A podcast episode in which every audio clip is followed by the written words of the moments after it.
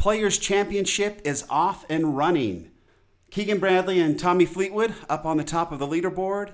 And we're going to get into some things that Phil Mickelson said on Instagram in his video on how to hit it further and how to pick up speed. Let's tee it up.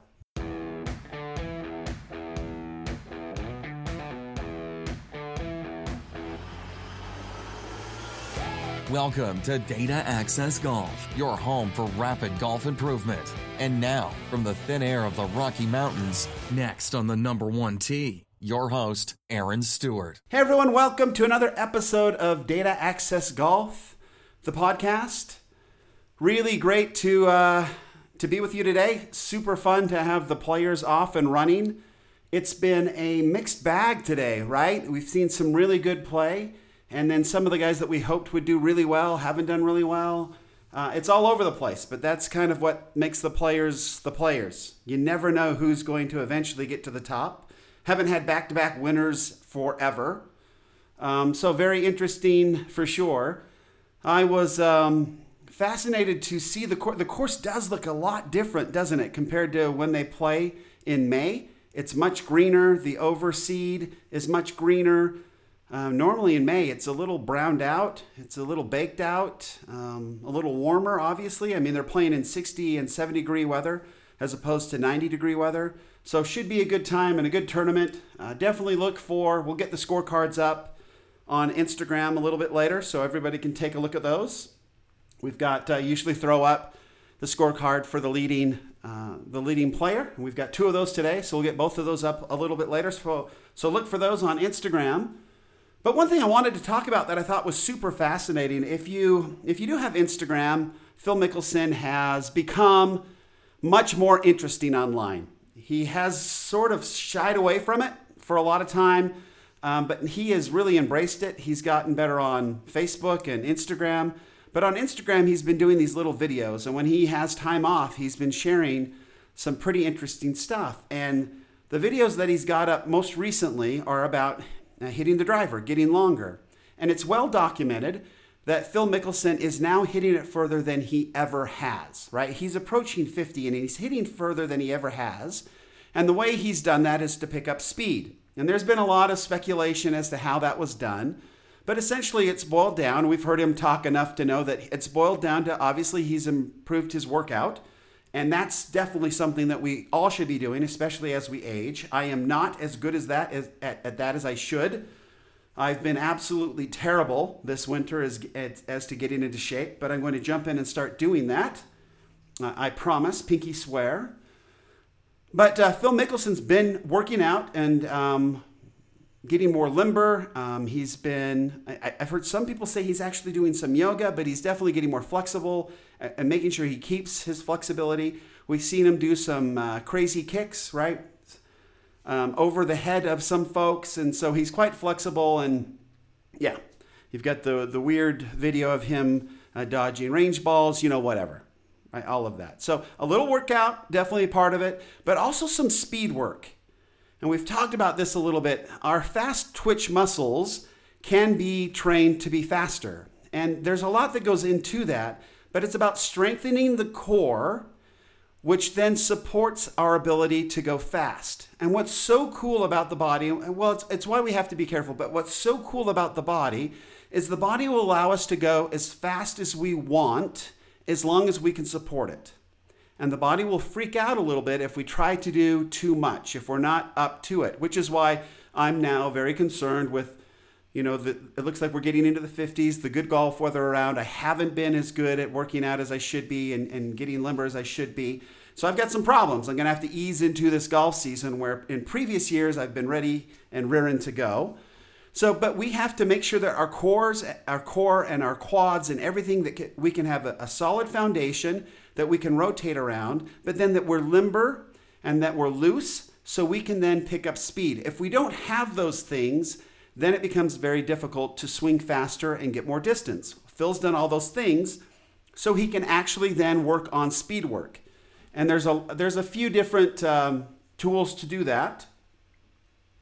The one, the, the one set of tools that I really like that have proven to be super helpful are put out by Super Speed Golf, and you can find them at superspeedgolf.com. I don't have an affiliate, I'm not paid by them, but it comes with a series of three shafts essentially that have different weights on the bottom, and they have a series of exercises you do both left and right so you maintain maintain balance, but it helps you pick up speed. I've tested these with uh, the SwingByte to check to see what my swing speed is before and after. And then I've been able to track over time, and these things just flat out work. So if you do want to pick up speed, you do want to get more flexible, and you do want to uh, send the bar, ball a little further, I can definitely recommend superspeedgolf.com and these sets of three. Um, these sets of three shafts that come with the grips and the weights on the bottom. You start with light, you go to medium, then you go to the heavy, just kind of depending on um, how how strong you are. Uh, they're great. They're really great. So definitely recommend those. I have heard some whisperings that maybe that's what Phil has been doing, but I don't have that on very good authority, so don't take that for what it's worth. But the other thing that I wanted to talk about, which I thought was really fascinating in Phil's video, and if you go watch it, it's great. The wind noise is brutal. But what he's talking about, first, the first thing he says that I think is so interesting and something that we have to take into consideration Phil comes right out and says he doesn't like to talk about full swing motion because that's so individual. And I think that that is just such a brilliant thing to say. We are all very different. Our bodies are all very different. And so we are going to swing the club very different. And, and the way we swing, swing the club is going to be very unique. And this then goes back to the brilliance of Fred Shoemaker and how he helps individuals figure out what their motion is. And it goes back to that that club throwing technique. And if you don't have Fred Shoemaker's book, please get it. But it goes through and shows you how you can um, videotape yourself throwing a club and figure out what your natural motion is. Because it is so in- individualistic, you need to make sure you understand what your motion is. Once you understand what your motion is, then we can start working with that. That is by far and away the easiest way to pick up more distance is start swinging the way your body can actually manage, the way your body was developed. If you can get to that point, you will always hit the ball um, further and more consistently. If you were swinging what you have, what you have evolved um, to become, as far as a, a, a golf club swinger, right? It's the it's the motion of propelling something versus the motion of hitting something. And that's the switch that we have to make and that's what the club throwing exercise teaches you. So that's the first thing. I thought that was brilliant by Phil to share that and bring it out and very responsible. I mean, he could say whatever he wants and we would believe him and run along. But he stayed away from it saying it's it's a very individualistic move. So brilliant. I love that. And then the last thing on what he's been talking about, he talked about the um, the Titleist Performance Institute, the TPI, and how they've looked at his body, and they talked about eight different ways in which he could um, improve to pick up speed. And one of that was about um, his front leg. You know, obviously for Phil, his front leg is his right leg. Our front legs are our left legs. Uh, those who are right handed, excuse me. I'm a left handed guy who plays right handed, just the opposite of Phil. Uh, anyway, so when we come in, and this is what the cool research has shown on the BodiTrak. So shout out to Elliot Farber, my good friend, who's introduced us to the BodiTrak. Um, I actually get to go down to Vegas and do some work on the BodiTrak and uh, see it firsthand. And I'm really excited about that opportunity. Uh, hopefully, we're going to get one around that, that we have to mess with. But anyway, the research that we're seeing from the BodiTrak is that Phil is exactly right. In this video, he talks about how he he used to be very passive with his legs, and now his legs are very active. They are actually the motor driving his driver. And when he comes into his front leg, he now feels that leg going up and going and taking and going back, up and back. And we see in the BodiTrak information that's exactly what's going on. That we see the pressure from the BodiTrak showing that that sort of lifting motion. You can see it in Justin Thomas. You can see it in Bubba Watson. Some of these really big hitters really leap up off the ground, and that's how they've been able to pick up more distance. Well, Phil Mickelson has taught himself this, which is truly amazing. Now, there's lots of ways to do it. We can force it and make ourselves do it and force ourselves to do it. And that's where we go to the range and figure that out and work on it.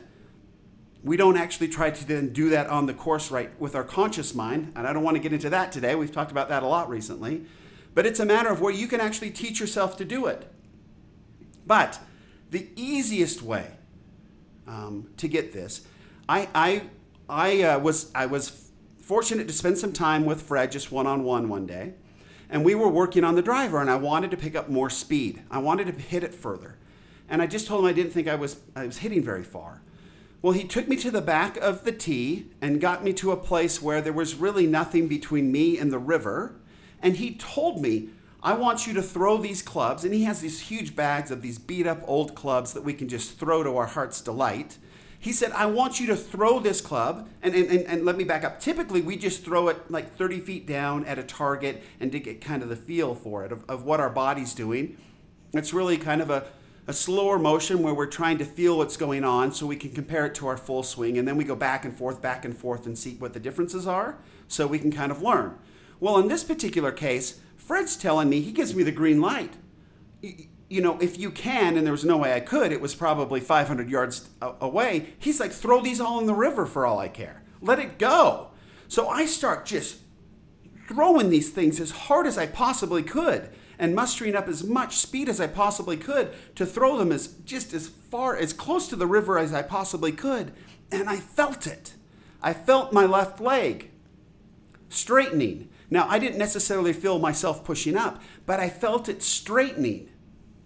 And now I know that that's what was going on. I was actually using ground forces, I was actually pushing off the ground in order to get some leverage to throw it further. My body was already teaching me what that felt like. So, my advice to you there's two ways to do this. You can go out and make yourself do it over and over and over again until you can feel it and it becomes more natural. Or you can go out and take a golf club. It's dangerous. You got to be in a really safe place. But if you wanted to go out and take some golf clubs and throw them as freaking far as you can and feel how that front leg feels, feel how that front leg supports that kind of velocity in your body, that's the way you can develop more power and more speed. Right? So give that a try, either or. You know, if you want to do it the old fashioned way and dig it out of the dirt and waste the next three years of your life, then you can go out and do it one way, or just listen to your body and learn it that way. That's sort of the, the quick way to do it. And we're all about uh, rapid improvement here. So hopefully that's helpful. I think it will be. It's it, I, I wish I understood what was going on back then when Fred had me do that exercise. I didn't quite put it all together until just recently. And it's been like, oh, that's what that was. And I did hit the ball, the ball further once I started doing that, but I didn't quite pick up that it wasn't just the leg straightening, it was actually me pushing off the ground that was causing that uh, increased pace. So give that a try. And remember, better data always means better golf. Thanks. Thanks for listening to Data Access Golf with Aaron Stewart. Check us out online at dataaccessgolf.com, and we'll see you on the next episode.